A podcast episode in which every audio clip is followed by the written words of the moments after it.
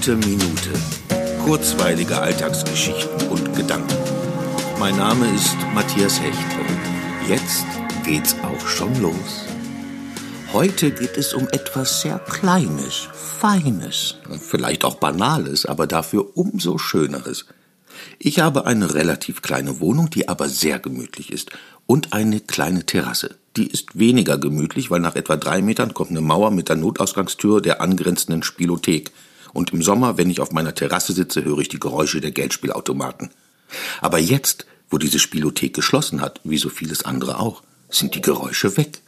Und dafür saß auf der Mauer der Spielothek heute ein kleiner Vogel, der sein Lied getrellert hat. Und ich saß auf meiner Terrasse mit meinem Kaffee an der frischen Luft in der Sonne und habe ihm einfach zugehört. Und es war wunderschön. Und es war fast ein intimer Moment zwischen diesem kleinen Vogel und mir. Der hat wunderbar gesungen. Und ich hoffe, er kommt wieder. Und wieder. Und wieder.